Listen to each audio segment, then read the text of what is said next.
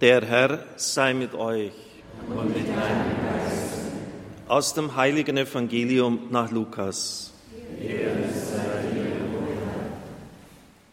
In jener Zeit sprach Jesus zu seinen Jüngern, ich bin gekommen, um Feuer auf die Erde zu werfen. Wie froh wäre ich, es würde schon brennen. Ich muss mit einer Taufe getauft werden und ich bin sehr bedrückt, solange sie noch nicht vollzogen ist.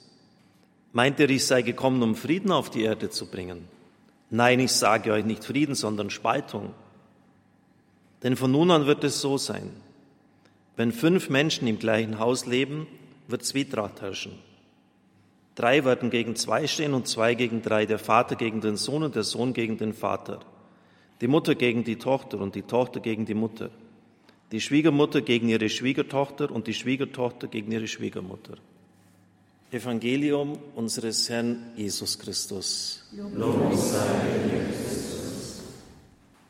Liebe Gemeinde, liebe Brüder und Schwestern im Herrn, es ist bestimmt kein Zufall, dass die Schwiegermutter noch eigens erwähnt wird da im Evangelium, wenn es um Spaltung geht. In den 90er Jahren hat es Kirchenvolksbegehren gegeben, die schon damals die Thesen aufgestellt haben, die jetzt sehr virulent sind. Gerhard Lofing, Altmeister neutestamentlicher Exegese, hat damals schon Antwort gegeben und eine Rede gehalten am 50. Jahrestag der Priesterweihe von Erzbischof Dr. Josef Stimpfte, also der Bischof, der mich geweiht hat. Er geht auf Sonntagsevangelien ein, biblische Herausforderung, der Untertitel dieses Buches, und hat am Schluss diese Rede abgedruckt vor meinem Urlaub habe ich die These, den ersten Teil vorgetragen. Ich möchte daran anknüpfen und nochmal erinnern, um was es damals ging. Im Priesteramt bündeln sich fast alle Sorgen, die derzeit die Kirche umtreiben. Es wird gesagt, im Neuen Testament gibt es noch gar keine Priester, sogar von Bibelgelehrten wird diese These manchmal vertreten. Die Kirche hat also das Recht, dieses Amt so zu gestalten, wie die Verhältnisse es erfordern. Zweitens, wir leben nicht mehr in der patriarchalischen Welt des Vorderen Orients, in der die Frauen unterdrückt wurden. Das Priesteramt muss endlich auch Frauen offenstehen. Drittens, das Charisma der Ehelosigkeit kann nicht zum Gesetz gemacht werden. Priester sollten deshalb, wenn sie wollen, heiraten dürfen. Viertens, Jesus wollte nicht, dass seine Jünger unter schweren Lasten seufzen. In seiner jetzigen Form ist das Priesteramt zu einer unerträglichen Last geworden. Das sind schon vier scharfe Ansagen, die der Mann hier aufstellt. Ich versuche eine Antwort, schreibt er. These, Synthese und Zusammenfassung. Antithese und dann die Zusammenfassung. Erstens, das priesterliche Amt ausgeübt durch den ehelosen Priester entspricht den Vorgaben und der Sinnrichtung des Neuen Testamentes. Zur Begründung, im Neuen Testament selbst gibt es noch kein ausgeformtes Priesteramt, wie sollte das auch möglich sein? Aber schon wenige Jahrzehnte später überall in der Kirche. Und es gibt die Theologie des Hebräerbriefes. Der Hebräerbrief betrachtet Christus als den Priester schlechthin, in dessen Leben und Sterben alles frühere Priestertums Israels, alles frühere Priestertum Israels seine Erfüllung gefunden hat. Und nirgendwo im Neuen Testament wird Christus als reines Individuum gesehen. Er ist immer Typus, Präfiguration, Vorausbild. Ein für alle Mal der Kirche eingestiftet ist Jesus Christus.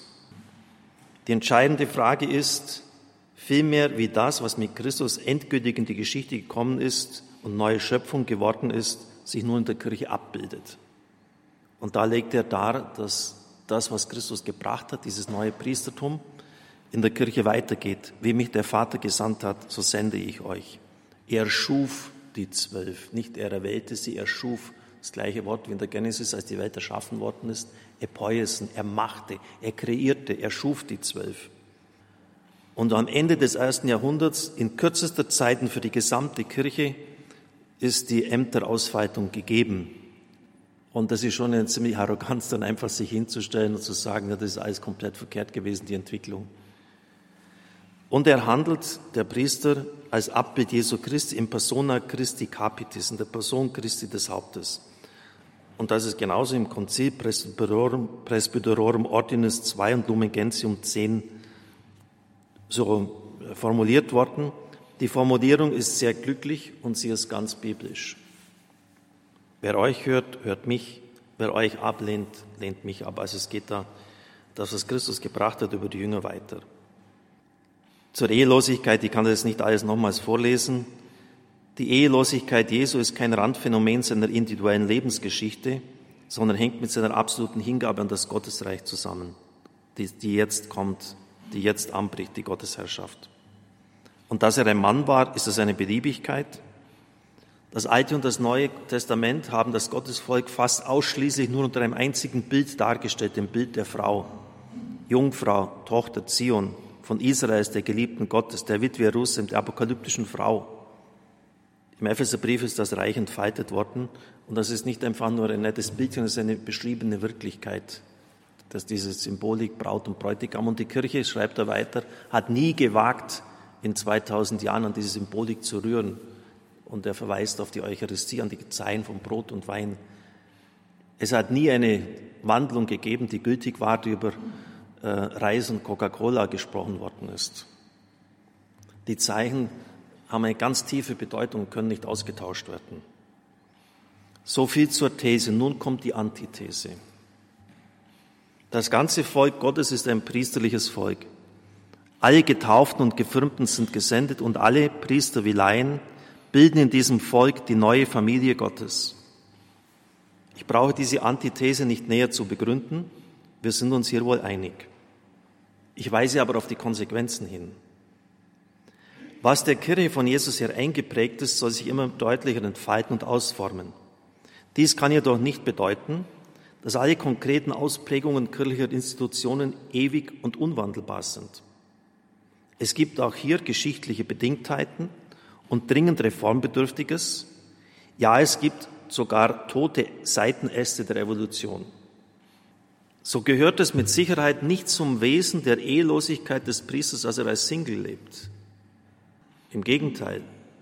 Hier wird eine Existenzform unserer derzeitigen Gesellschaft unreflektiert übernommen, die mit der Kirche als der neuen Familie Gottes nichts, aber auch gar nichts zu tun hat. Und genauso wenig gehört es zum ewigen Wesen der Kirche, dass es für die Nachfolge Jesu einen eigenen Stand gibt, nämlich den Ortenstand, dass hingegen den sogenannten Durchschnittschristen in den Pfarreien, Verheirateten wie Unverheirateten, keine Form angeboten wird, die ihnen ermöglicht, in der Nachfolge Jesu zu leben. Wenn wir schon von den Vorgaben sprechen, die Jesus dem Volk Gottes für immer eingestiftet hat, dann doch auch von dem, was es seinen Nachfolgern und Nachfolgerinnen verheißen hat. Wer Haus, Brüder, Schwestern, Mutter, Vater, Kinder oder Äcker um meinetwillen, um des Evangeliums willen verlassen hat, wird dafür das Hundertfache erhalten. Schon jetzt in dieser Welt Häuser, Brüder, Schwestern, Mütter, Kinder und Äcker, wenngleich unter Verfolgungen. Wo wird es heute wahr, dass jeder, der Priester geworden ist und auf die Gemeinschaft in der Ehe verzichtet hat, dafür eine Gemeinde findet mit hundert Müttern, Brüdern, Schwestern und Kindern? Das war doch von Jesus real gemeint.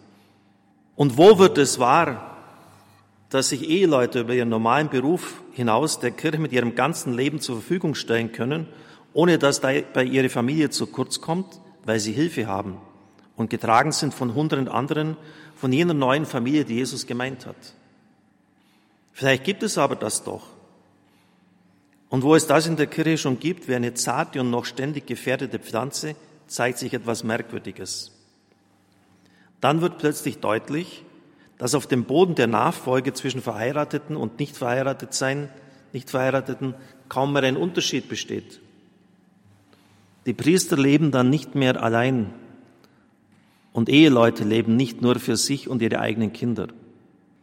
Und es zeigt sich handgreiflich, dass die Not der Verheirateten genauso groß ist wie die Not der Priester und dass die Freude der Priester genauso groß ist wie die Freude der Verheirateten. Und es zeigt sich dann schließlich, dass sie gegenseitig ihre Lasten tragen können und es einfach nicht stimmt, dass die Nachfolge Jesu eine unerträgliche Last ist. Ich hatte Markus 10 zitiert. 100 Häuser, 100 Brüder, 100 Schwestern, 100 Mütter, 100 Kinder, 100 Äcker. Seltsamerweise wird im Nachsatz der Vater nicht mehr genannt, die Väter. Das ist kein Zufall. Die Väter stehen in diesem Jesuswort für das Patriarchat, für die alte Gesellschaft, in der allein der Mann herrscht und bestimmt. Jesus hat seine Kirche nicht als Männerkirche gewollt. Er wollte nicht eine Herrschaft der Väter, wie es im alten Orient selbstverständlich war. Dass also der Priester Mann sein muss, weil er Christus abbilden soll, kann keinesfalls Männerherrschaft heißen. Der Priester darf vom Neuen Testament her gerade nicht der sein, der alles verfügt, alles weiß, alles kann, alles beherrscht. Er ist die Verdichtung, das Zeichen des dienenden Jesus inmitten seines Volkes. Ihm ist es aufgegeben, in Persona Christi vor der Gemeinde zu stehen. Das heißt nun eben nicht, dass es neben ihm keine anderen Begabungen, keine Charismen, kein Heilswissen mehr gäbe. Er steht inmitten vieler anderer Frauen und Männer, die ihr Können und ihre Erfahrung in den Aufbau der Gemeinde einbringen. Man kann es nicht besser formulieren. Ich sehe mein Priestertum genau so, wie er es formuliert, auch im Radio, meine Aufgabe. Ich glaube, dass die Feministinnen mit ihrer Rebellion gegen eine reine Männerkirche recht haben. Aber ihre Therapie ist falsch. Die Therapie darf nicht heißen, alle Unterschiede nivellieren, alles Zeienhafte der Schöpfung plattweizen, sondern lebendige Gemeinden, in denen es viele Charismen gibt und Möglichkeiten der Nachfolge für alle. Unter dem Punkt Antithese wäre noch vieles zu sagen. Dafür fehlt mir die Zeit. Aber es ist jetzt wohl schon deutlich geworden, wir dürfen uns nicht einbilden, so wie die Kirche heute ist, wie unsere Gemeinden heute sind, wäre schon das erreicht, was Jesus der Kirche eingestiftet hat. Wofing sagt, ihm fehlt die Zeit. Und wie könnte nun drittens die Synthese ausschauen? Also auf der einen Seite der Priester, er verteidigt das ganz vehement, dass das ein Mann sein muss, dass er außerordentliche Vollmacht hat, dass er in Persona Christi handelt, also mal ziemlich taft diese Richtung. Und dann aber auch, äh, dass er nicht ein Patriarch sein darf, dass er eingebunden ist in das Volk Gottes, dass es dort auch viele andere Begabungen gibt, dass er mitten, dass er unter mitten 100, 100 anderen Leuten steht. Genauso soll es doch sein, dass der nicht irgendwie einsam im Pfarrhof da rumsitzt und sonst niemand um sich herum hat. Ich habe meinen Hausdamen gleich am ersten Tag, als sie gesagt kamen, immer gesagt, die Haustür muss offen sein. Und jeder, der kommen will, ist willkommen. Und da sind dann, ich habe im Laufe der, der, Jahre schon etliche gehabt, auch meine Äußerung so gefallen, die Leute sollen doch zu Hause essen. Nein, das sollen sie nicht. Wer kommen will, ist bei mir. Und ich verstehe jetzt nicht, dass so eine Art eheliche Gemeinschaft, außer dass man das Bett miteinander teilt, sondern dass wir gastfreundlich sind, dass wir offen sind und jeder, der anklopft, auch mit mir sprechen kann und reinkommen kann. Dass wir in einer Gemeinde stehen in einem Miteinander. Und ich bin schon froh, äh, dass zumindest in meiner Gemeinde in Balderschwang die Dankbarkeit der Menschen gegeben ist. Dass, dass so wieder gesagt wird, wir sind froh, dass Sie hier sind. Wenn Sie etwas brauchen, können wir Ihnen helfen. Aber natürlich ist das, wäre das auch hier noch ausbaufähig. Aber ich habe doch einen ziemlich hektischen Beruf. Ich bin viel unterwegs. Aber ich glaube so, dass das dass die Sinnrichtung ist. Und ich muss Sie leider auf die nächste Predigt vertrösten, wie denn die Synthese ausschaut. Es wäre schön, wenn Sie dann mal nicht mehr nach der Predigt nur sagen würden, endlich sagt der alte Amen, jetzt kommen wir wieder da raus, sondern das ist jetzt echt blöd. Jetzt würde ich gerne die Auflösung haben oder den dritten Punkt, aber das wird in der nächsten Predigt dann kommen. Aber ich glaube wirklich zutiefst, darum lese ich Ihnen das vor, äh, dass das der Weg ist. Und zwar nur das der Weg ist. Nicht das Priestertum abschaffen, das grundsätzlich in Frage stellen, sondern in einem echten Miteinander im Volk Gottes stehen und mit den Menschen zusammen das Werk Gottes vorantreiben.